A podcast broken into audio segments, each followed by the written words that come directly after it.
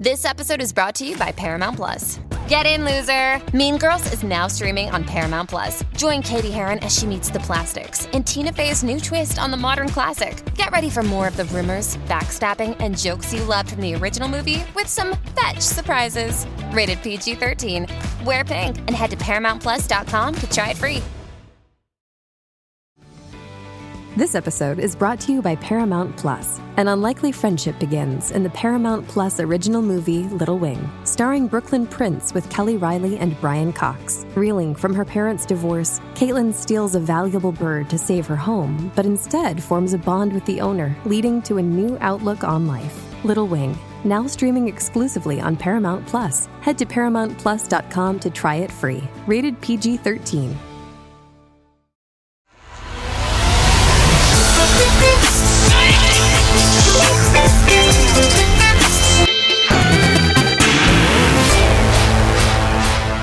On the Career Musician today, we have Chris Figgy Thigpen. That's right, this young brother is a beast of a career musician playing bass and drums, has worked with the likes of Meghan Trainor, Kat Graham, the Isley Brothers, and that's just to name a few. Now, when I hired him for the Kat Graham band, I had no idea he came from a referral from our good friend Dmitry Gorodetsky, Charlie Puth's bass player. And let me tell you, thank you, Dmitry, because Figgy, as I like to call him, can lay down the groove.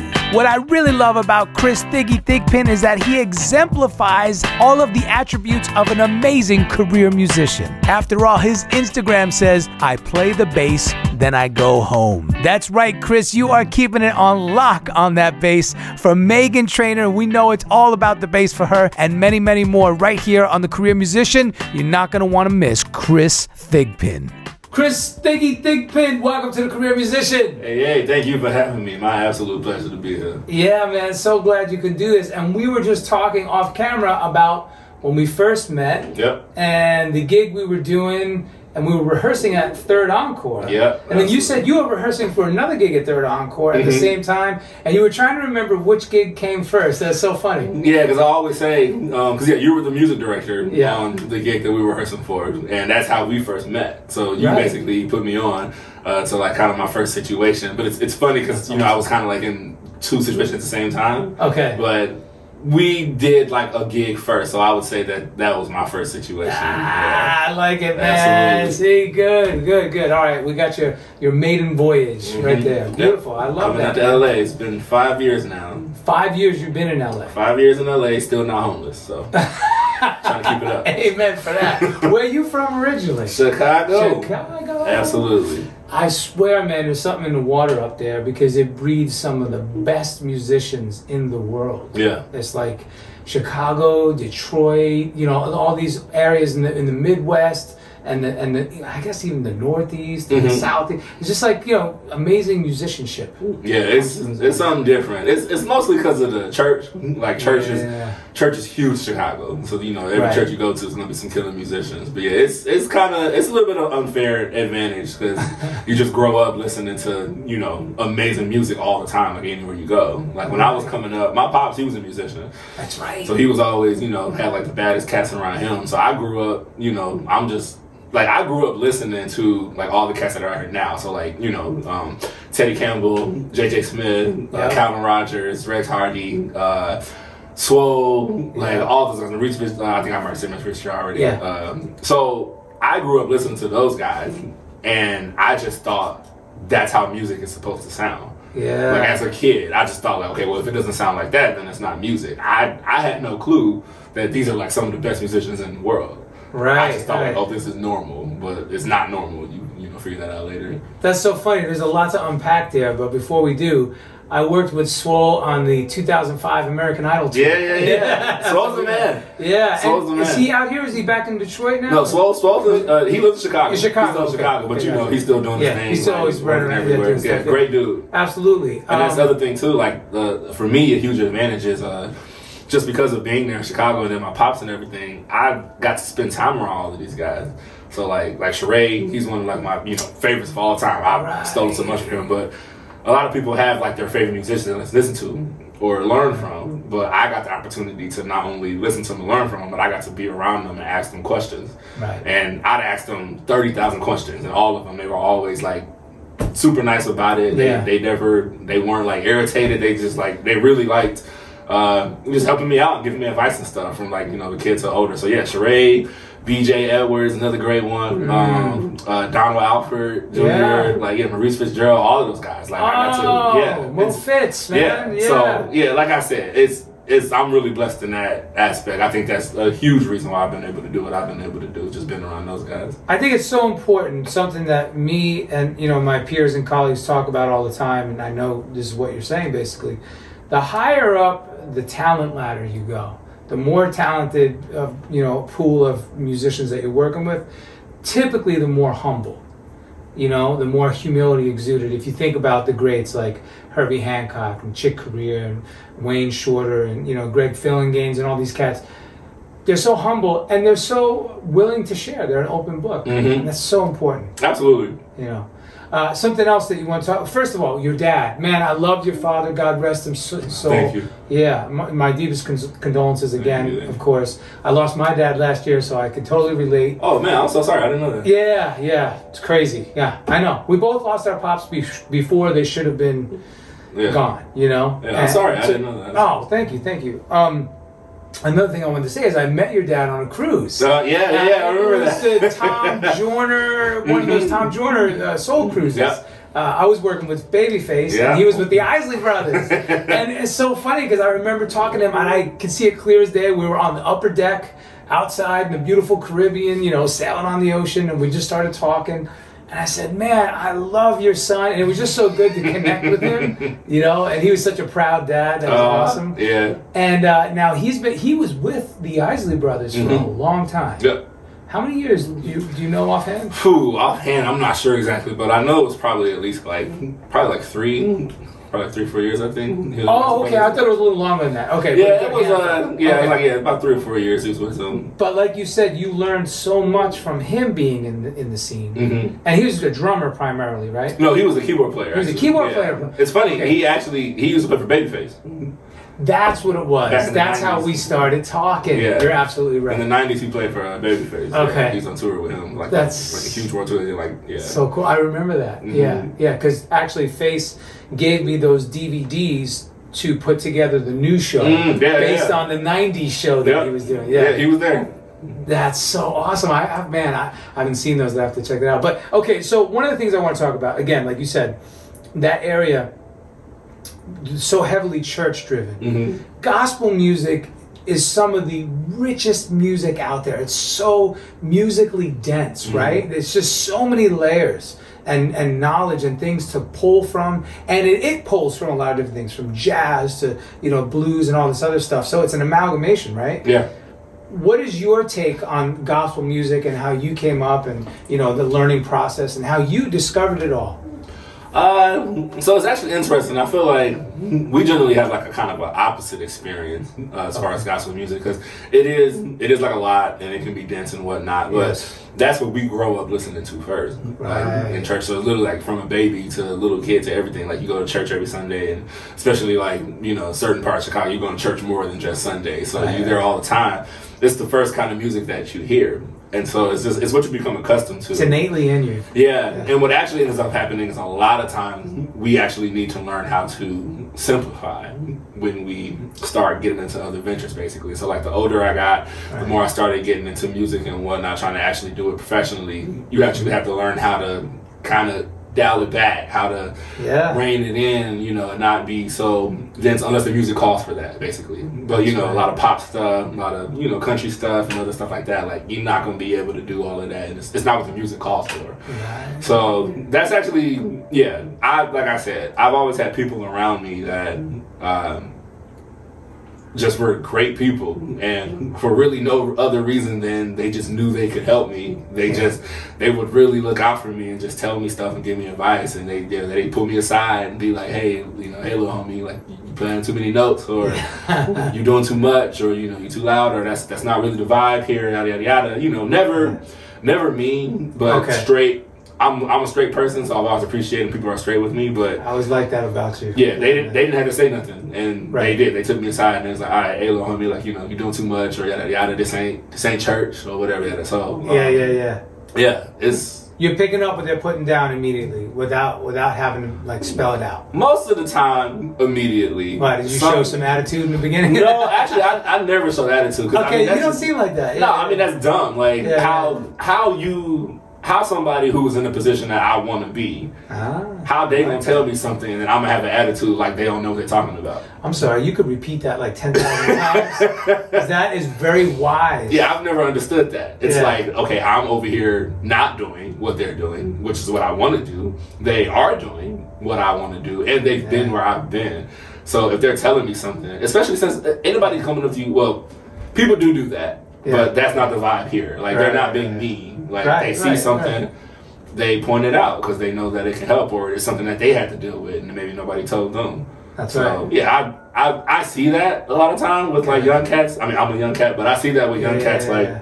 today, who you know they want to have an attitude or don't listen to something like that. And I get it. There's like a generational gap sometimes, but still, Uh-huh. like maybe they know what they're talking about since, Exactly. since they're literally in a position that you want to be. it- That's right. That's right. that's so funny, and anybody who has kids can relate to that. First, I tell my, we tell our daughter all the time. It's like, you know, your parents know stuff. We've done stuff. You know what I mean? So Absolutely. It's a, that's a great uh, metaphor, but I, I like the way you frame it, and it's very smart because it's kept you working. Now, uh, just some of the credits I know: uh, Meghan Trainor, Mm-hmm. uh, RZA. Who else? Uh, RZA, actually the Isley Brothers. Oh, the Isley Brothers, that's right, Yeah, that's I did right. the Isley Brothers a bit.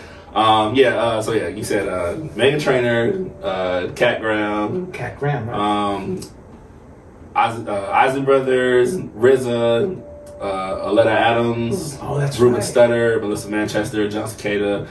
Uh, Oh, there was somebody else that you worked with because I worked with Oleta. I'm actually working on a song right now with her. oh, man, yo, okay. she's she's Real quick. incredible, isn't she? Yo, okay. I'm I'm not like a I'm not a starstruck person. Yeah, yeah, yeah. Because it's like one, they're people. Yeah, yeah, And yeah, two, we see them all the time. Of course, yeah. But uh, when I was working with her, it was doing this uh, Colors of Christmas production Uh-huh. uh, some years ago, and I always I always thought she was great and loved her music. Yeah. But uh, getting to work with her throughout like this process that we were doing, seeing her play and Mm. and sing and just how she was and commit, I, I became starstruck by her. Wow. she's one of my favorite people I think I've ever met in my entire life. She's just incredible, like musician wise, Yeah. personally wise. She's so cool, Yeah, yeah, humble. yeah. like, sweet. Per- Yeah. Again, the more talented, the more humility exists. That is I true. mean, But yeah, yeah. she was yeah, side note, yeah, she was incredible. Um, I've also done like uh, Broadway stuff as well.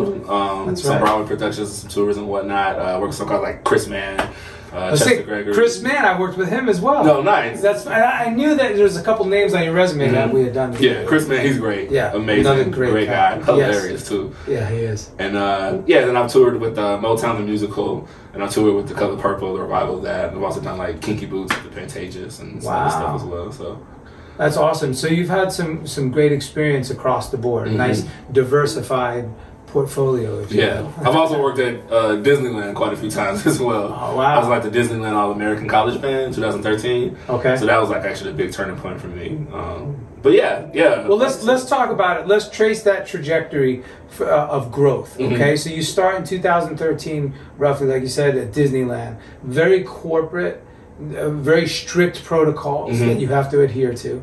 Right? Uh, probably not the greatest pay, I'm assuming. Uh, we were in college, and so, yeah, so it's just okay. it was great for college. Yeah, right, right, were right, a college right. student. But it's a great way to start. It's a great Mhm. way to cut your teeth. And then, so ta- talk about that. You know, let's just start there. Mhm. Yeah. So I think the biggest thing that the the two biggest things that the Disney band did for me, um, it's it's so it's like an all star band basically. They go Okay. around the country for like three months and they audition like. You know, stu- undergrad and grad students from all over the country. Okay, so you're And looking at 19, 20, 21 Uh, years old. Pretty. This is between uh, well, so it's undergrad and grad. Okay. So it could be anywhere between eighteen to like thirty if somebody Okay. was. I don't know, but they probably don't. Probably Probably like eighteen to like twenty five. There you go, Probably. yeah, yeah, yeah. Um, yeah, I think they said that year they auditioned like I don't know, 900, 1,000 students, something like that. Wow. And uh, they choose 21, basically. And you were one of the And obviously 21. only one, yeah, only one bass player. Um, Incredible, dude. so that year, um, I got in that band. I think one of the biggest things it did for me is it actually gave me some kind of perspective of um, where I was at musically. Yeah. I didn't really have a grasp on that. I like I thought I was good, Okay. but I was still always looking at again like my music idols that were ahead of me. So I knew I wasn't as good as them. And again, I was always like, well, if it don't sound like that, then it's not music. So I didn't really get that, but being part of that band and then seeing the talent that I was surrounded by, um, it gave me more perspective of like where I stand musically. It's not a matter of comparing, but it is a matter of me knowing like, hey, you worked hard, you can do this, you have this talent, you can do this, like for real, for real, like You had to reassure yourself. exactly. Yeah. And then the other biggest thing it did for me was it was a real challenge, like a real, real challenge. Because again, this is like some of the best musicians in the country in college, and being around all those guys, uh, and the director Ron McCurdy, great guy. He did a lot for me.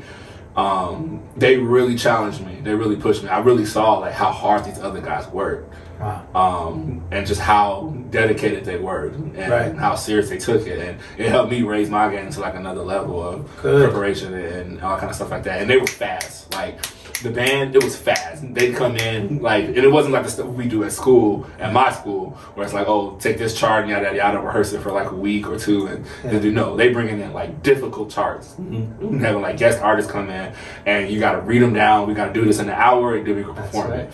So it was like it was fast, it was quick. But see that frame right there, that that workflow is exactly what you're gonna get in the real world, in Mm-hmm. Exactly. the real workplace environment. If you think what you just described, that's exactly how a Ricky Minor date goes. Mhm, exactly. When you're performing for the Emmys or the Grammys or whatever.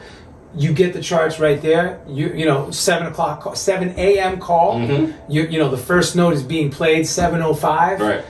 seven thirty the guest artist comes on, eight o'clock you're done, and then you you know you perform it that night. Mm-hmm. You know, so it's and and you'll do that for fifteen artists. Yeah, absolutely. You know, yeah, it's it's wow, fast, right? So that's good. They're prepping you for that. Oh yeah, absolutely. So it was, it was a whole different workflow, and they really pushed me, and I really had to like actually. It was a challenge. I had to actually put in the work and get myself up to that level to be able to, you know, function in that band. Right. And, what kind of uh, repertoire were they doing? Uh, we did a lot of heavy. It was a lot of jazz, obviously, like a Right. big jazz band. Um, A big band so, type Yeah, stuff? a lot of big band type stuff, a lot of funk stuff, or whatever. Oh, cool. Some Yeah. pop stuff here and there, but mostly like jazz, big band, funk, big band stuff. But it, yeah, it was it was heavy. That band was that band was crazy. Those guys were talented, and yeah, it was heavy. It was probably one of the greatest times of my life, honestly. That's awesome, and I bet you it really uh, uh, built up your reading chops. Oh, absolutely. Yeah, That's incredible. everything had everything had to get stepped up like crazy. Yeah. honestly, if it wasn't for my uh, so my one of my mentors, um, Chuck Webb, he's a professor. He is a professor still at Columbia College Chicago. He's like half the reason I went to that school in the first place. But he he's done an incredible amount for me. I Not know, I know he- Chuck. What a great guy. Oh, Chuck, nice, yeah. Yeah, I did a Chuck. gig with him in Chicago Yeah. at a church several years ago. Yeah, he's the man. I call him OG. But uh, not only did he uh, like kind of prepare me and like push me to another level, but once he like prepared me and once I was prepared, Yeah. he started like putting me on the stuff, like putting Oh, me on opportunities great, and stuff for him and whatnot. And um, once he, you know, knew that I could handle it. Yeah. And, but he was the main reason why I ended up getting my reading chops. up. I could read, Mm-hmm. but I could like read, but I wasn't like that type of you know put something in front of me that's difficult Yeah. and I'm gonna read it down. So he Yeah. just he was like, yo, get this James Jamerson transcription book. Ooh. He was like, read it down. He was like, every week you got to come back with a new James Jamerson transcription. Like have it down every week, and that you already know how that goes. Oh. So yeah, in the matter of months, like my reading definitely like dramatically got a whole lot better. And when we got to the Disney band, I had another level of reading to be able to get to. Hey, Pantheon listeners, Christian Swain here. You caught me just finishing up some editing on Getting Real with John and Beth. I want to share my first experience with Factor Meals for you. I think you'll find this interesting because I bet the same thing happens to you. I had just received my first shipment from Factor Meals the other day, and I was excited to try one of the prepared restaurant quality meals for myself. Anyway, I was working away and noticed it was very late and it was my night to make dinner. I jumped up and headed to the kitchen, went to grab the ingredients for the dish I was going to make, and realized I was missing a prime ingredient. Well, I could make a run to the store, or I could make one of my new factor meals. Actually, the choice was easy. I grabbed a cavatappi, an Italian style pork ragu with garlic broccoli, heated the oven per instructions, and minutes later was enjoying a very delicious, nutritious, and dietitian approved meal. It really was everything Factor Meals said it would be. No prep, no mess meals. Factor Meals are 100% ready to heat and eat. Take it from me and head to factormeals.com slash pantheon50 and use the code pantheon50 to get 50% off. That's factormeals.com slash pantheon50 and use the code pantheon50 to get 50% off.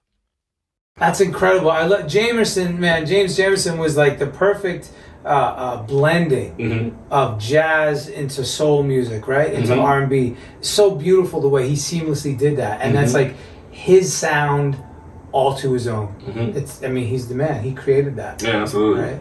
Incredible. Okay, so so you're in that band for a couple years. You're really bringing up. Yeah, that was actually just a summer. just a summer. You brought up your chops, but you're out here.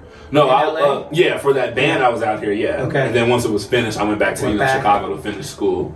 And then what brought you out here? I always knew I was coming out to LA coming back. since I was. I think since I was 18, I knew I was Okay, coming good out for here. you. I was in the car with my dad. We were in Chicago, and they were getting ready to go on tour with somebody. I don't, I don't remember who. Yeah. But my dad was the music director for the tour, and uh, most of the band was from Chicago, Uh-huh. but they were rehearsing in Los Angeles because the artists were based out there. Mm. So I'm in the car with my dad, and he was talking. Somebody's talking about budget cuts. You know, somebody somebody ended up making budget cuts. I'm sorry. What'd you say? Yeah. I've never heard that term. Exactly. so somebody ended up making budget cuts, and they had to like find ways to save money. And it was like, yo, we gotta do something with the band. Yeah. And he was like, all right, well, like if we have to, like we can just get a bass player and a drummer from LA. That way, you don't have to pay for flights and pay for hotels. Uh-huh. That's right. And it was like, all right, bet we got to do that. And I, he got on the phone, and I was like, I was like, yo, did that bass player and drummer just lose their job because they didn't live in Los Angeles? Yeah. He was like, yeah, son, Yeah. we got to make budget cuts. And I was like, all right, uh, out of all the reasons for me not to get a gig, That- that's not going to be one of them. I'm moving to LA. Yeah, so that's precisely the moment that I decided I was moving. Good for you, man. Good for and, and that story is so true to life. For those listening, if you aren't hip, if you haven't gotten out there yet, and you're just starting your career, listen. If there, if you hear nothing else, hear that. Budget cuts are legit. Mm-hmm. You will lose the gig if you are serious about being a career musician and you want to do that. And this is what you want to do. You want to get on the road. You want to get on sessions. Move out here. There's no excuse. And don't be one of those cats that stays home and talks to your LA people and be like, yo, put me on, man, hook me up when the auditions are happening. No. Mm-hmm. Yeah. If you can't sacrifice like I did, right, and Mm-hmm. come out here and make it happen, then why am I gonna make it easy for you? Yeah, it's it's not like how it used to be. Like when my pops was coming up, um, it's not as it's not as simple anymore. As far as like you know, there's Yeah. not the, the, there's not the same amount of money that's in, so Yeah. they're not able to always fly people out and hotels Yeah. and things like that. So a lot of the stuff is here in LA. It's not to say that you can't work if you're somewhere else. That's not the case at all. But is you're gonna have to work harder. And it's, it's probably gonna be more difficult, but this is definitely like the mecca of entertainment. So That's right. Yeah, I just I just wanted to make sure I gave myself every opportunity possible Good for you. to you know to Yeah. work basically and Yeah. do what I love to do. So then at that point you're out, you moved out here and Mm-hmm. Came talk- from well, actually, yeah, I did cruise ships for two years, like right before cruise that. ships. Ah, I've done cruise ships. Did you? yeah, we done a lot of stuff. Those, similar- yeah, those are tough, man. yeah, it Cruise can ship, be. and you have to be young.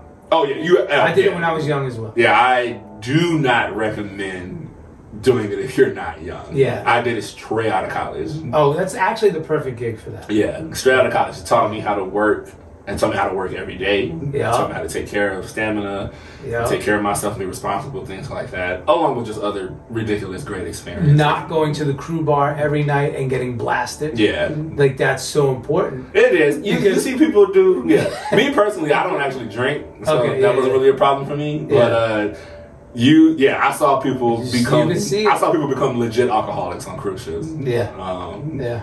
it's yeah, It's a stir crazy environment. Mhm. Much like the pandemic when you're locked up in one Mhm. little confined space. Yep. You, you with a roommate. with a room.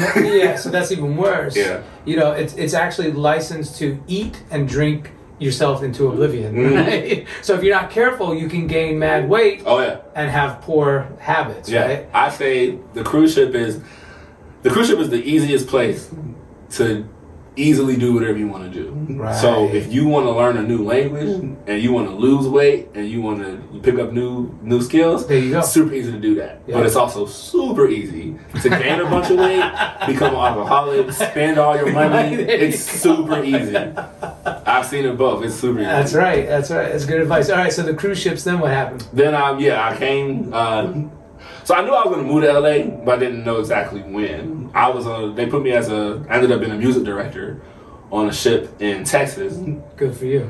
and then they transferred me like kind of last minute to a ship in Long Beach to be the music director there. Oh, that's perfect opportunity. Yeah, so yeah, I was a music director and playing drums on the ship in Long Beach, and literally we signed off of that ship.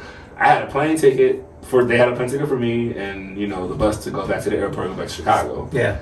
I had my suitcase with me. I had my bass. I had like pretty much eighty percent of my belongings. So Yeah. I ended up just instead of taking that plane ticket home, I just took an Uber to North Hollywood and stayed in a hotel. Got a car the next day. like, Yo, got an apartment, good and that was For you. yeah, that was me moving to Los Angeles. Okay, that, okay. That was five years ago. That was five years ago. First of all, good for you. Let's unpack that step by step Mm-hmm. because if there ever was a textbook way to make that move, Mhm. you just you defined it. you, you epitomized it. Yeah. So okay, because for for those who say, "Man, it's hard to get to LA. I don't have the money." Blah blah. blah. Try to get some kind of other gig Mhm. where you can save money. Mhm. Let that be your your launch pad, right? Absolutely. That's a brilliant move, bro. Yeah, it was. Uh, it worked out. I don't know what's gonna happen exactly that way because it was Right. kind of. Yeah, it wasn't planned out like that from the beginning. It was my plan to save money, but I didn't know about the whole being in California on the ship. And yeah, I just like I said, I had my stuff. I knew. Uh, shout out to my guy, big homie JJ Smith. There you go. Uh, done a lot for me. Always helped me out, give me advice. But he always told me, he's like, "You coming to LA? You trying to do music? North Hollywood. North- that's right. That's where you got to start." Best advice, man. I always say that. Yeah. North Hollywood, all the studios are here, Mhm. all the rehearsal spots, and freaking half of the musicians in LA Absolutely. North Hollywood. Absolutely. At least. So I went, more. yep, went Yeah. straight to North Hollywood, and uh, yeah, just start hitting the grind. Ne- networking. So, okay, so you saved money on the ship, right? Mhm.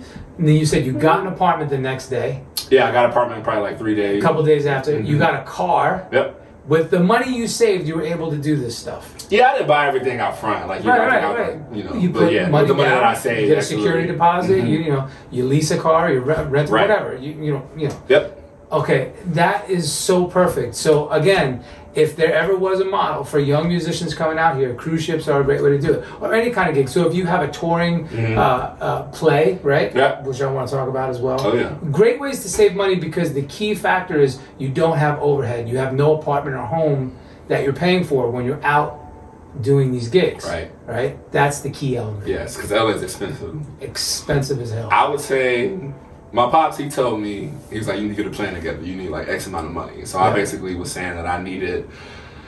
Uh, I I said I needed to do like ten thousand Okay. dollars basically, and again like you're gonna need some type of gig for that. So I did the cruise Yeah. ships for that. Um, I would say it, even if you can go twenty, double it. I go as much as you can. Yeah, go as much as you can. Like, There's no limit. Yeah. But if you can get to 15, 20, uh, 20 is even going to help you. Absolutely. Yeah. My plan was uh, I had a pretty aggressive plan, I guess. My plan was make enough, get enough money. I could move to Los Angeles, and I cannot make a dime for three months. Okay. So basically, for three months, like I don't, I don't have to make a dime, and I can fully support myself. Right. And I gave myself three months to hit the scene, Hit the scene. and I was hitting it hard. I'm Talk talking- about that. I- oh man, I'm telling you. First of all, I was about it. I was at every jam session. Every jam session. Every single one. Like all the gigs, all the jam sessions, like I was everywhere. Like How did you find out about it? I was asking all the homies whenever I go to a jam, I'd ask everybody at that jam, like, hey, Yeah. where's the other jams and spots? I made a list. Like I had. I had a list of every Yes. jam for every day of the week, and what time and where it was. Like I made a list and I was there. I was there because I mean, there's nothing else. You had nothing else to That's, do. that's methodical, man. That's being business. yeah, that was the whole purpose of me moving to LA. So Yes. Yeah, I had um had a list of the jam session. Hit them up, hit them up every week. I went there and I played and did what I could, and you know I can play. Like Right. So You're a badass. Come on, Oh, dude. thank you. I, I can play. So you ended up. It's a grind, but you know, eventually you end up meeting somebody. And I, I think I kind of want to do going is a lot of people think that you come to LA and like going to a jam session. It's like they think that that's the connect to like a major tour, and it's not really that simple. I thought that too. Yeah. It can happen, Yeah. but it's super duper rare. Takes it's not that simple. time. What what is more likely is you go to the jam, you network, you meet people, Mm-hmm. and through going to the gym and doing your thing, and you know, people noticing you, if you you know got skills and stuff like that, um, they'll put you, they'll call you for like a gig in town, A local gig. a local gig, Right. you know, or somebody needs a sub for something, they'll call you up to sub for them. That's right. And then through those local gigs, you meet other people who are gigging, and you just Dude. keep building network that way. But you're that's really how you'll end up getting connected. And also, yeah, okay, we also we all want a major tour, Mm-hmm. and that's great. Yeah, But there is more to being a working musician than just being on a major tour. Like you, you want to work. So that's the mm-hmm. point. You you can work literally in Los Angeles. It doesn't have to be like a major thing. You can make good money without a major tour. And yeah, you do want to do a major tour because major tours are awesome. Right. But um, people do think that it's just like go to a jam session, kill the jam session, boom, Rihanna's gonna call you like and that's not really necessarily how it works. Um, Exactly. but yeah, I was hitting up. Uh, I knew a couple homies out here from Chicago. Yeah. Hit up my guy uh, Chris Johnson, and I was Oh, like, Chris "Yo, Johnson. yeah." We went to college together in Northern. Really? Yeah, so I hit him up and I was like, "Hey, uh, where should I go?" And he actually, so this is funny because this is full circle. Chris Johnson was like, "Oh, you should go here, but you really should talk to this one cat, um, Dimitri. Dimitri, uh, bass So player. glad you brought that up. Oh, oh, there's no way I was gonna bring up Yeah, yeah, Dimitri. So he was like, "So you should hit up Dimitri." Yeah. I didn't know Dimitri. I didn't know Dimitri. I know who he was. Hit him up on Facebook. Was like, "Hey, you don't know me. I'm Chris. My guy told me I should hit you up, and then I just went to LA." And from the get go, Dimitri was just like, "Oh yeah, man, welcome to LA. Like, yeah, man, you gotta hit up these spots. Yada yada. Like, here, come through to this jam session. I'll be up there, and we'll we'll rap." And literally from there, like Dimitri has just always, always, always been big bro, big homie. I love that. looking out. I mean, looking out like crazy. Um, Yeah. That's how we met. Right. I think you called. Well, that's how I met, yeah. because Dimitri- You called Dimitri for something For a gig, and, and Dimitri was like, it. "You need to put little homie on." Yep. Yeah. And yeah, Dimitri. I tell Dimitri all the time. yeah. He's probably responsible for, in, in some way, form, or fashion, Yeah. he's probably responsible for like 40, 35% of the work that I've done in Los Angeles. There you go. That's a beautiful thing. Whether it be recommendations or he can't make it or whatever. And that's how it should be, man. Yeah. We should look out for one another Mhm. as a community instead of trying to cut each other off at the pass. Yep. You know, we shouldn't be in competition. Mhm. We should. There's enough to go around if you're cool with. If you're right? cool, you take care of your business. And, you know, right. obviously, I mean, That's obviously, right. Dimitri's doing freaking great. He's doing great because absolutely. he he take care of his business, but also he's a great guy. He's a great player. That's right. Unbelievable professional, and Yep. everybody loves Dimitri. Yep. You can't you can't bring up Dimitri and then people don't go, oh man, I love Dimitri. exactly. Like, it's the thing. So yeah, uh, big shout out to him. Um, And he was on the show. I don't remember which episode. I remember. Yeah, Yeah, yeah, yeah, I definitely yeah. remember. Good cat, man. Good So, cat. yeah. But that's like, yeah, I I could literally do like literally just like a whole hour of literally just giving shout outs and thanking people. Good, man, that's great. Who have helped put me in the position that I am or position that I'll be in. Um, you know, I, I could literally go on for a very, very long time. Uh, I would say that to anybody like and I like I've been blessed and very, very uh, lucky in that form of fashion. I, I realize everybody doesn't have that all the time, Right. but I would say for anybody who does, like acknowledge that, like know that, like Yeah. it, this don't happen just by accident. It didn't happen alone. People looked out for me in my entire life who did not have to look out for me. yeah. And I, like I said, I could go on and on. And I'm sure I'll miss somebody, but they know. Absolutely. I make sure I tell them too. Make sure you tell You them. tell- Make sure Okay. you tell them. Pantheon listeners, Christian Swain again with something every podcast listener and music junkie needs to hear. As I'm sure you can guess, I listen to a lot of podcasts. I also listen to a lot of music, so having high quality headphones and earbuds are absolutely critical to my day. Oh, and I have numerous pairs. In fact, I have a junk drawer of used devices that have bitten the dust, so I've tried them all. Recently, I was sent a pair of earbuds by Raycon, and the first thing I noticed was the cost. Uh, looks like their products are about half the price of other premium brands. Okay, that's cool. And the reviews seem pretty stellar. Okay, checks that box. So I got my Raycon everyday earbuds. A nice packaging to open, and what I immediately noticed were the pack of ear tips for sizing. Uh, I'll tell you, I have small ear canals. Uh, I know a flaw. So to see choices for the best fit, uh, especially while exercising, oh yeah. And yes, they were immediately comfortable. Sound quality was great too. Plus, I have three EQ options that I love because I like more bass in my music and less in the podcasts. Eight hours of playtime for the battery is great as well. Surround sound, noise canceling, and awareness mode all included. I think I'm in business, and I just realized I've had them in all day. Like I said, super comfortable. Go to buyraycon.com slash pantheon today to get 20% off your Raycon order plus free shipping. That's right, you'll get 20% off and free shipping at buyraycon.com slash pantheon.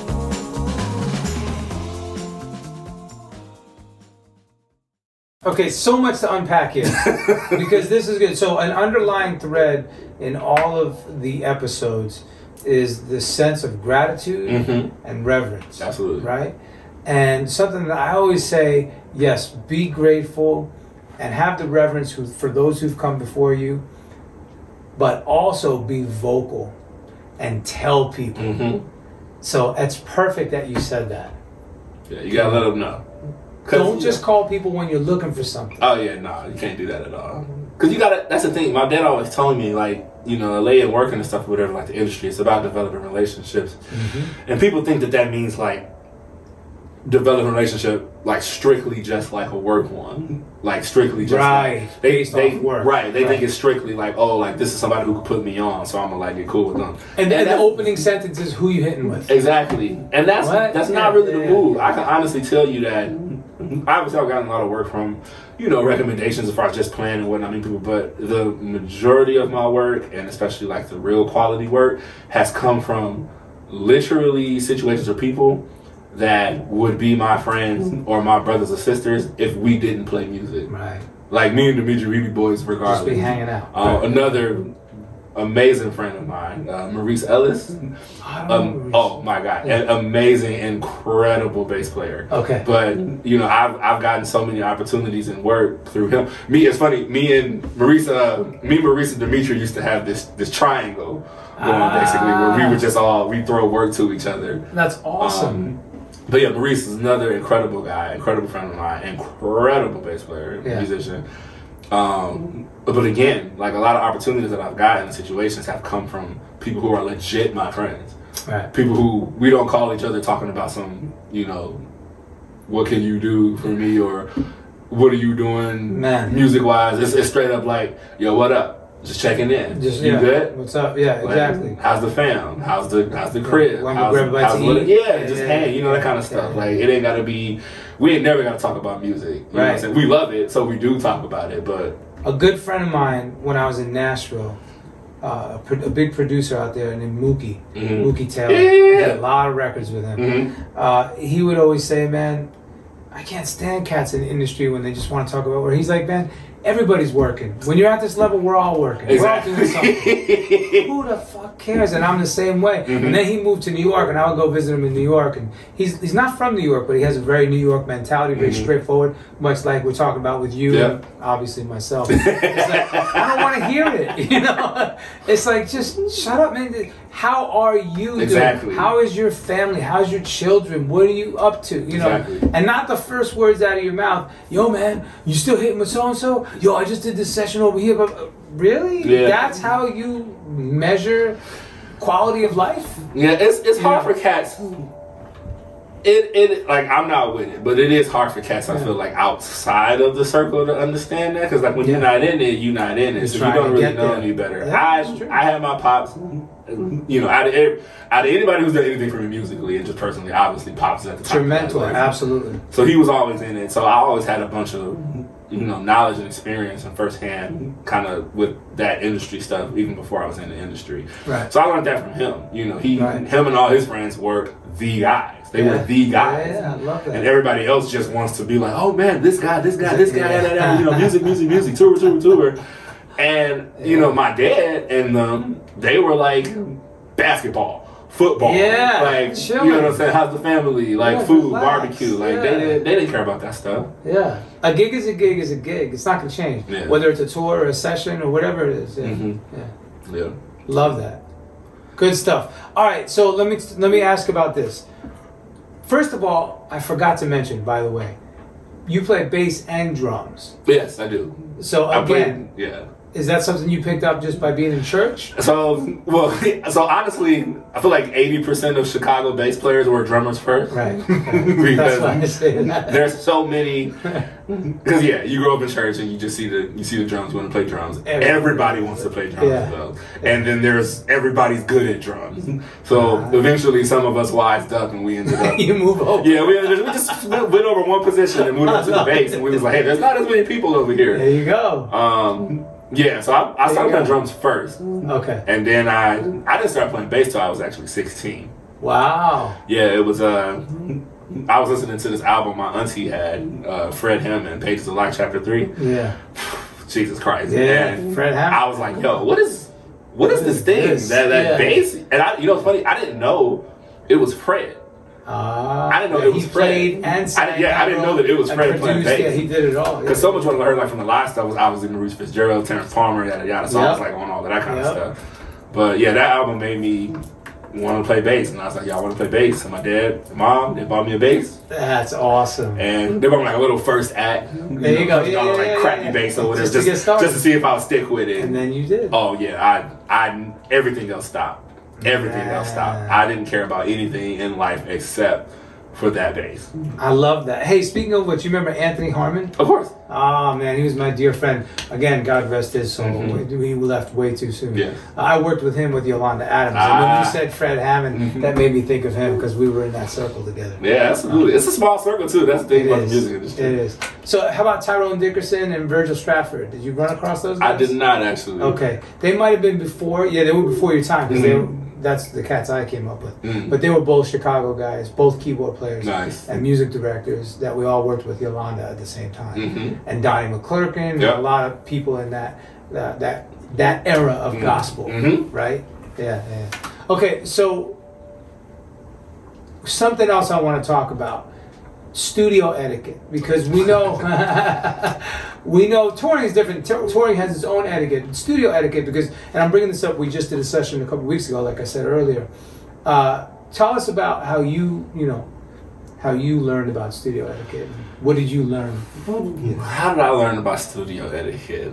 Um, that's a good question. Actually, I don't ever thought about it. and it simply means like the protocols in the studio Yeah. a lot of cats are so used to playing on tour and you can kind of you have a lot of freedoms that when you're in the studio it's not that you don't have freedom of course you do to play whatever you want but you still have to follow the protocol Exactly. you know you have the artist the producer which is similar to being on stage it seems a little bit more uh, focused and yeah, dialed in, in It's definitely more focused on down in. Yeah. You actually hit it. Um, the biggest thing is you have to switch from you have to switch from just a musician to being a producer. that's right and um, I think that's been the biggest thing for me. Um, you know, pops and other people was always telling me like, music is a language, and so the purpose of a language, the purpose of a language is to communicate. So whatever your language you're using, whether it be English, Spanish, music, whatever, you want to be communicating something. But you have to be aware of what it is you're trying to communicate. But especially when you're playing for artists, more so when you're playing in the studio trying to record something, you're trying to communicate something that somebody else is trying to communicate. So you need to right. communicate their message. that's it and so really like honing into that in the studio and live performance as well, but more so in the studio because it's, it's on wax. That's right. It's, it's permanent. I love that it's on Wax. I love that. So really just tapping in into like what the artist is trying to do and their vision and, and figuring it out together. Right. Um, and going to that producer mindset of like, okay, I'm not trying to do this cool thing right here. I'm not trying to be seen or heard or whatever. I'm trying to do my job in this communication team that we are right here. And so you want studying. So first of all, studying records, like Yeah. people need to study records, and that's a big thing. My dad always said he was like, YouTube is going to be like the demise of a lot of young musicians Mm-hmm. because, um, you know, I mean, like I'm. I'm still young, but I'm old enough that YouTube was definitely not around. Yeah. For like a very long time. Right. You YouTube still had records. Whether it was tape, CDs, vinyl, doesn't Yeah. matter. You still had to play a record. Yeah, my generation didn't grow up with YouTube. Yeah, yeah, so yeah. that wasn't the thing. Yeah, yeah. So we had records, and I was in Chicago, so you had to go see live performances. But on. YouTube, you know, every chop, every lick, every special thing is on that's you YouTube. You just eat it up, eat it up, eat it up, eat it up. And so you keep watching these 45 second clips of these musicians doing crazy things, which are crazy and amazing. ridiculous. But the crazy thing about it is, we we don't you don't learn how to play a record. That's right. You just get this 45 seconds. And the funny thing is, like 95% of those people that's doing those 45 seconds, all of them know how to play records. That's right. Because they're, they're playing records and like they're playing for artists and touring and stuff like that. And so, yeah, like I would say that cast needs to study records. Like, what did they do? Like all those records you love, whether it be. It could be, you know, new stuff or the older stuff, but like check out that stuff, whether it be Fred Hammond, Yolanda Adams, whether it be Earth, Wind, and Fire, Michael Jackson, uh, Sting, Journey. Well, let's Like, start flipping it exactly because the other day I called you for like a folk rock session. Absolutely. You know, and I knew that you would be able to handle it because you you know the vernacular for so many different styles, and that goes back to what your dad said, Yeah. right, about the languages. Absolutely, yeah. Yeah. My dad, he was he he's the reason why I'm versatile. Yeah, I he, love that. He knew what the industry was going to be yeah, by the time I got to it, and he knew that I needed to be versatile. So he was like, "You need to learn how to do this.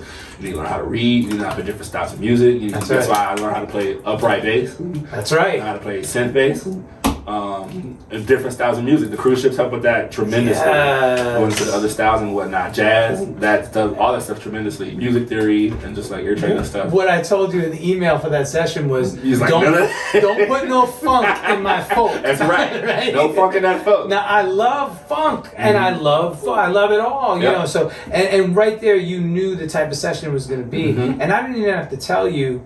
You brought your upright anyway, because you just said, you know what, just in case. Mhm. And that's something that's really important, and that impressed me because I'm the same way. If I get called for a session. I'm gonna bring half of this studio. like, I, every kind of a dobro, a, a slide guitar, you know, a lap steel, uh, you know, whatever. It's 12 string, nylon string, steel string, electric, Strat, Telecasters, Les Pauls, every pedal known to man, three, four, five amps. You know, you got to be prepared. Yeah, absolutely. Because sounds is like when you're in the studio, I would say that sounds is probably the, the biggest factor. The number one, It's not even a matter of can you play. If you're in the studio, generally everybody can play. That's right. It's not about how impressive you are. That's right. It's it's a lot about sound. That's right. Like, and so, yeah, I just I heard one of the songs and I was like, you know, you you told me what to bring, so of course follow instructions. So I'm gonna bring what you told me to bring. Yeah. That's so that's there you go studio etiquette. Like Right, a right. lot a lot of people, especially young cats and people, Oh. they just don't follow instructions. I'm Ah, like literally, it says right here what to do. It's What like what do you mean you didn't know? It's right there. read it. Yeah, like Take the okay, time to read. Read your email. Yeah. Oh, Read your text Let's talk about that. Let's talk about that. Read your emails. Read your text messages. Then read them again. And read. Yes. follow instructions. And it's like if you see something and you don't want to overstep, like I'm not the producer. You That's see what I'm right. saying? I'm the bass player. That's right. So, but I heard this thing and I was like, and you know, a lot of producers, especially you, like y'all are open to, you know, like if you call somebody, you, you trust them, you trust their opinion. You're bringing So your you A game, so I want to hear your vibe. Yeah, yeah, yeah. So you make sure you don't overstep. But I was just like, hey, like this one song, like the upright could probably work really well on that. So I'm gonna bring it, have the option, let you know, hey, just so you know, I brought the upright in case you want to like use it on something. right. And it actually ended up working really great on that song. Um, yeah, that's that's a good time. I love that. Hey, it's Kaley Cuoco for Priceline. Ready to go to your happy place for a happy price? Well, why didn't you say so? Just download the Priceline app right now and save up to 60% on hotels. So, whether it's Cousin Kevin's Kazoo concert in Kansas City, go Kevin, or Becky's Bachelorette Bash in Bermuda, you never have to miss a trip ever again. So, download the Priceline app today. Your savings are waiting. Go to your happy place for a happy price. Go to your happy price, Priceline. All right, now switching gears, let's go to tour life. Mm-hmm. We're on stage, we're at sound check, mm-hmm. and everybody starts looking at their shoes because there's that one cat in the band that is being super difficult. Yeah. What do you do? yeah, you know, like I it's rare that in this industry, like once you in the industry, like so everybody can play. yeah, exactly. it's rare that you find people that play who are so incredible yeah. that they can be an asshole. Like that's super rare. That's so. I mean, They're super talking rare. But the crazy thing about Yeah. it, and when I say Percentile Yeah. is so minute. we're talking like yeah, we're talking Yeah. like one two percentile. yeah, people that's like- got away with that. Exactly. Like you gotta be, you got to be Jock. Miles got away with Yeah. that. Yeah, exactly. But outside of that, but the funny thing about it is, like, those are people who are that incredible Yeah. that they could be an asshole. The funny thing about it is, most people who are that incredible are not that's, assholes. that's what I was saying. Exactly. So so when you're not that incredible yeah. and you're causing problems, Woo. That's not like you're gonna have a bad That's time. not a good look. It's not gonna work out for you because regardless of how dope you are, Yeah. there's literally 16 other people Ah, at any point in time, there's probably 30 other people, if not more, Thank you. that can do this job. And out of those 30 people, I firsthand know 10 of them. exactly. Immediately. So if you put those numbers together collectively, collectively for the band, let's say you have a band of five to six people, Mm-hmm. Right. and each person knows 10, 15, 20 Exactly. people.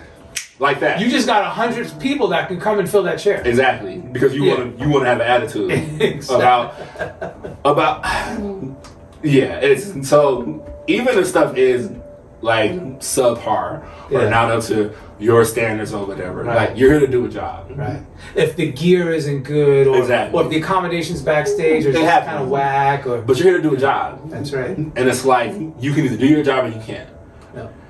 No. And if we've been real honest about it, if certain equipment stuff or whatever, it's going to make it a little bit more difficult, yes. Mm-hmm. But if that kind of stuff makes you unable to do your job, then we really need to look at you and assess like how good of a musician are you then? Like you're not able to make this work. Like so, you telling me that from the ground up you always had top of the line equipment? Yeah. Like mm-hmm. you don't remember what it's like to have bad equipment and still make it work and still be killing. And nobody's gonna care about that. Like you're the one that's been difficult. People don't want people to be difficult. They want somebody that's gonna step up to the plate, That's get the job done regardless. That's right. They're gonna. People like to go with work. People like to go with what works. That's right. Especially in this industry, they're not always looking for the new pan or the new sound or Yeah. whatever. That's not as common people think. People do a gig. If it went well, nobody caused problems. When they get called to do again, they'll just be like, "Hey, call those people that did it the last time." That's right. But if what they remember from that last time is you acting crazy, they're gonna remember that. Then you're not. And then like, okay, so don't call that guy though, because that wasn't fun. Mm-hmm. And so being a diva, or a bit, it's also it's not about you. That's the thing that musicians got to realize, like, especially back in musicians. Like it's not about you. You want to be about you. You need to do a solo act. Do act. your own thing. Yeah, yeah. But when you go to do somebody, you going to play somebody else's music. You're doing a job for somebody else. Like go there, show up, have your fun, play the music, get your check, go home. That hey, Like it's Man. that simple. My dad taught me that. Like it's it's really that simple. and that's why I love your dad and, and all the, all the people out there with that same spirit, and that's what I embrace. It's so true because what you just said, you nailed it on the head. So Yeah. So yeah, it, those situations can get real awkward real fast when somebody's acting a diva. You don't want to do that. You just want to kind of keep your head down. You know what I'm saying? If, if things are literally that out of control, then go find who's ever in charge. Find the music director. talk to like them that. Talk to them. Let them handle it. Talk to them in private. You don't want to make a scene. don't make a scene. That's right. And be diplomatic when you do pull them aside. Absolutely. And don't do it in the middle of a sound check when you can clearly see they're being stretched in five different directions. Yeah. wait until after, and maybe not even after. Wait until the next morning when you're at the airport and you're not doing anything, Mhm. and you're walking around and you're going to get a bagel and coffee. Hey, bro, can I chat with you for a minute? Yeah, sure. What's what's up? Hey, listen, man. I just got to be honest with you. You know, I'm not used to these conditions of some things happening. You know, I just wanted to talk to you in private. Mhm. You know, blah blah blah. And then you, you know, you might be surprised. This music director might come back. She might be like.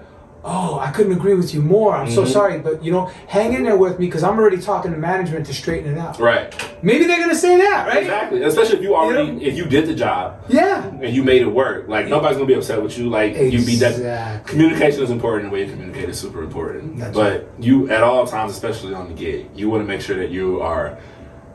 You want to make sure you're definitely not causing a problem. That's right. You don't always you don't always have to solve problems, but you need to make sure you're not causing them Ah, because so nobody wants that. People just like they got enough to deal with. There's there's people above you. There's managers. There's MDs. There's artists. Tour That's right. managers. They got more stuff to deal with than you got to deal with. That's right. And then you want to come in and cause her a problem because ah. you don't have the exact whatever that you feel like you should have. And okay, yeah, maybe you should have it. But if you don't have it, we're here now. That's it. That's it. Ear, These look, are ears are ears not working. Ears are terrible. Take one out. take one. Oh, I used to say that all Like, the you gotta make it's, it's not optimal, Yeah, but so if what? your ear mix is then guess what? Take one out. Take or if you have to, take them both out and just re- re- rely on on this what's happening on deck. I Mm-hmm. would call it whatever wedges are around or side fills, or if you're close enough to the edge and you can kind of hear the front of house.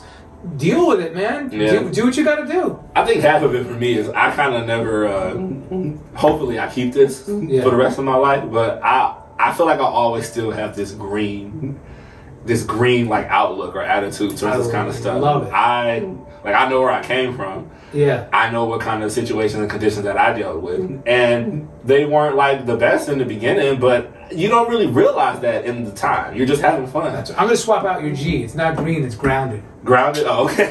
I mean, I'm with it. Yeah. So I just you keep that Yeah. grounded feeling. I, you know, I walk into situations where uh, like there was a particular situation that I know about where yeah stuff wasn't optimal apparently, Yeah. and there was one person, there was people in that gig that was like complaining and like yo this sucks and this ain't right, and me on the other hand I was like. This is literally better than anything that I'm used to. So I was like, I'm having a good time. I can home know- in my little North Hollywood Exactly. apartment. I don't tell y'all, I'm having a great time. This is crazy, but I get it. yeah, yeah, yeah. Like everybody's entitled to their own opinion. I get it. Yeah. But hopefully, I just I that's my generally my outlook on on most things, and I'm just like, this is crazy. Like I'm getting paid. I'm getting paid to do this. To do this. like, And you weren't making 50 bucks. You were making some good money, I'm Exactly. assuming. Yeah. Like there, there's so many things that I, I remember. One time I was on, uh, I was on Soul Train cruise with the Isley Brothers. oh, yeah, yeah. And I don't know, I was just in this place in life where I was just really just realizing how crazy it is, like where my life is at. At that, at, and this was some years ago. My life's literally gotten crazier in a great way since then. But literally, at that moment, I was just I was on the side of the cruise ship on the Soul Train cruise, and I'm looking out into the ocean. It's beautiful. I'm Yeah. playing some of the best music The that has ever that, is, that ever has been ever recorded. been recorded in Yeah, the history yeah. of life. Yeah, yeah. I grew up listening to these guys, Right, and right. s- somehow, Somehow, lo and behold, I for some reason got the opportunity to play bass Yeah. with them. Shout out to Maurice Fitzgerald, Calvin right. Rodgers, all those guys. Like, Love those But- guys. Yeah. I'm just looking out, and I was just, I thought to myself, I was like, yo. I'm having such a blast and an Yeah. incredible time. And then I like remembered after all of that, I was like, yo, I forgot. I get paid for this. Mm. And so I really just thought, and I was like, yo, can you, like, I get paid Mm-hmm. To do something Mm-hmm. that I pretended to do before I even understand, When you were before I even understood the concept of currency. Wow. Like, before I even knew what currency was, before Yeah. I knew what money was, Yeah. before I knew anything about bills. Yeah. Like, I pretended to do this thing. Wow. And now right. somebody pays me to do it for real. Yeah. That is insane. It's it, it- you know do something you love. You never have to work a day. in your life. Exactly. And I feel like, and, and it's going to be work sometimes, Sometimes. but that's fine. But. I feel like that kind of mindset, it keeps me, like you said, grounded and green to the point where when stuff isn't optimal, I'm like, that, this not being optimal, it can't compete with the fact that I get paid to do something that I pretended to do when I was a kid. Man, And so, yeah, I don't know. Just have a good time. that's so beautiful. Because in closing, I was going to ask for you know your words of wisdom. hmm and uh, how you how you define success. And it sounds like you, you know those are good words of wisdom. What do you think about that success thing? How do I define success? Um, me personally, I define success by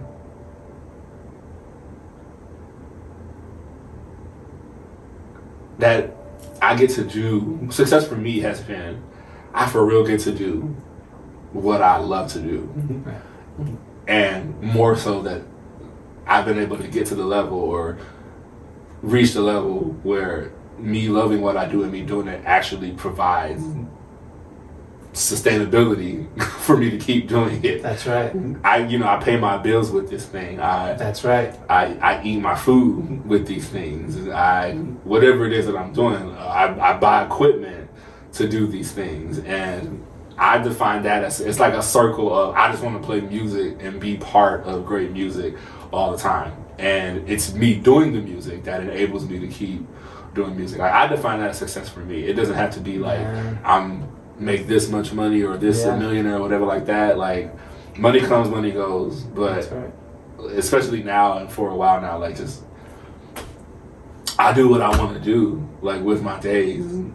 I love it. That's it. I'm grinning ear to ear because basically, forgive me, and yes, this is a plug for the whole concept. Oh, absolutely. But you just described the mission, our mission statement. Oh, word? Empowering musicians with strategies for a sustainable career. Yes. And that's basically it. Yes. Mm-hmm. That is the definition of success from my viewpoint, and you just echoed it, and I think everybody kind of agrees with that, you know, in some way, shape, or form. Yeah, and real quick, I definitely want to like first of all, thank you for having me. Like, it's Oh, man, absolutely my pleasure. But also just thank you for doing this in the first place, the career musician. Wow. Like this kind of stuff is important, and people need to hear this stuff coming from real people. What people doing? because there's always you know there's a certain whatever and like people think that you know inaccessibility of getting to these cats but you have cats on here who really know what's up That's They're right. in the industry and like I talk about real stuff and That's right. you know yeah this this would have been I got to have this experience kind of personally in Chicago but so many people don't get to have that That's right. and so you're providing like an outlet for you know younger cats and older cats anybody kind of outside to be able to get like a good look on the inside so thank you like I appreciate that That's really cool. Absolutely, man. You're welcome, and thank you. I, I appreciate you saying that, man. Yeah. Look, I was with Babyface as uh, for a decade as his music director, and two years before that as guitar player. So twelve years total. That's longevity. At, exactly.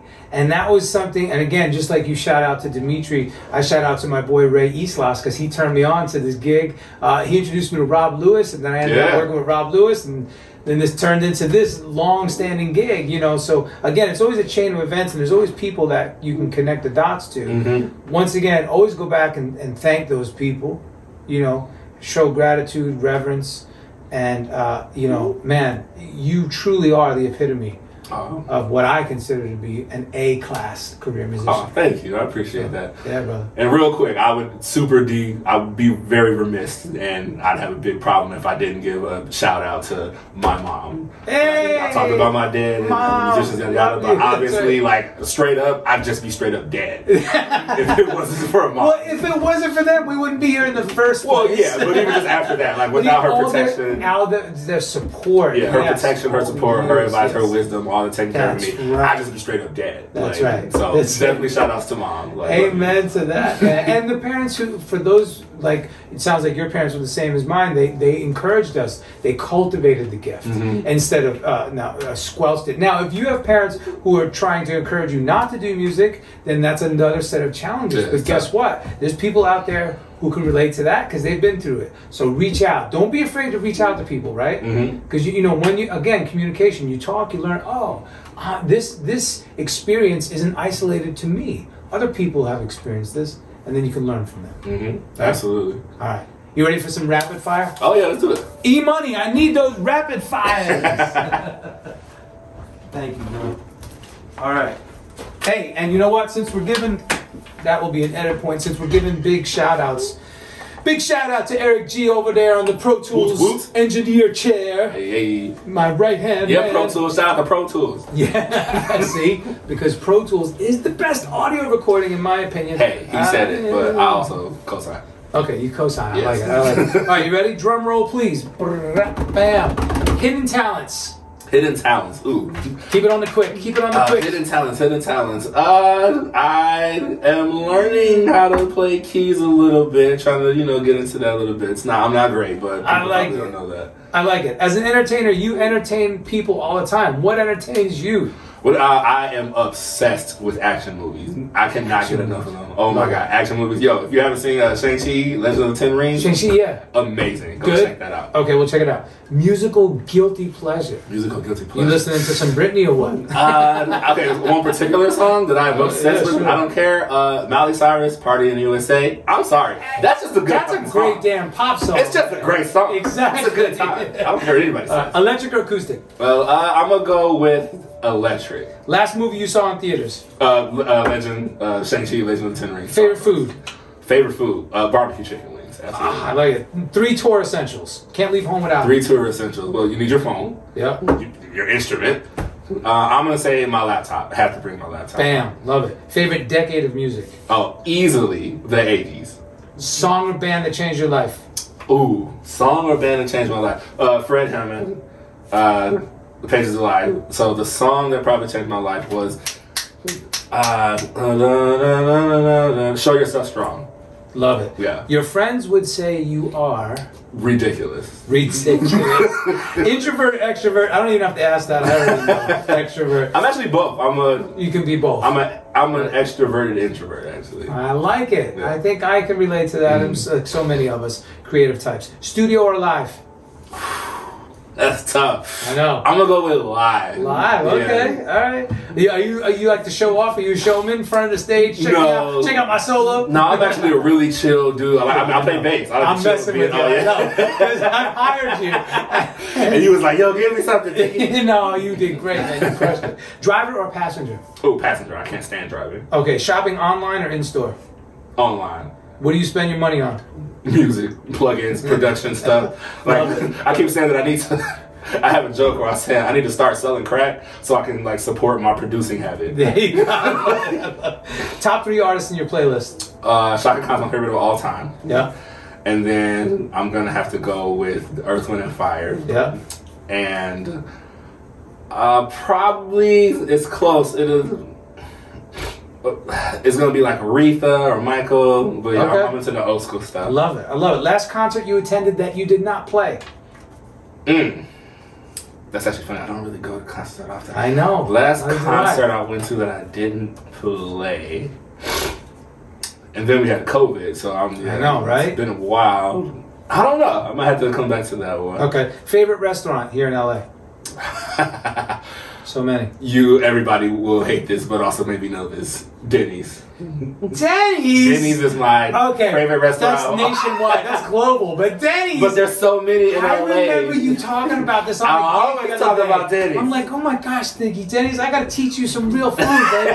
all right, all right. Instrument you wish you played. I know you said keys that you're working on, but something you. I wish wish that I played guitar. It's actually my favorite instrument all right, out of all all of them, but I don't. I, I don't know how to play it at all. All right, all right. Relaxation method of choice, as in libation, drink, or weed, or what? Uh, I don't do any of that. I Okay, just my favorite thing is actually just to go to an empty movie theater, go to a movie that like by myself, it. like three o'clock in the afternoon, nobody's there. That is the best time. love it. I like that. That's but I like getting a big bucket of popcorn and some candy and a big old soda. Man. Yeah. All right. Favorite city? Chicago. Sorry. Course, of course. I call it the second New York. Yeah, All right, it's I'm New with York's that. cousin. I'm yeah. with that. New York is my favorite. All right. Absolutely. Dream collab. You've collaborated with a lot of greats. Your dream collab. Dream collab. Uh, yeah, it'd be Chaka Khan. Chaka. She's my favorite of all time. Oh, time. that'll happen, man. So that would Yeah. be yeah. That's The Gooch. right. He no longer plays with her though, but he was the MD for a long time. Go for a very long time. Yeah, and he's yeah. Big shout out to Goucher, Yes. Gooch. Last thing, you ready? Mhm. What would you do if you weren't a career musician? If I wasn't a career musician, what would I do? I would probably something in sports. Maybe try to be like a, you know maybe play I don't know like in, not not in the NBA or anything like that but maybe like some kind of overseas or something like that I probably would have tried to do that Mm. some type of athlete whether it be basketball or football So you, I was gonna ask you about football too. Mhm. You seem like you'd be good in football. oh yeah I played football back in the day Back- that was back in my golden days when you know Yeah, right. didn't have his gut Awesome, Chris Thiggy Thickman. I love you, man. Thank you so much. yes, I love you too man My thanks for brother. Absolutely.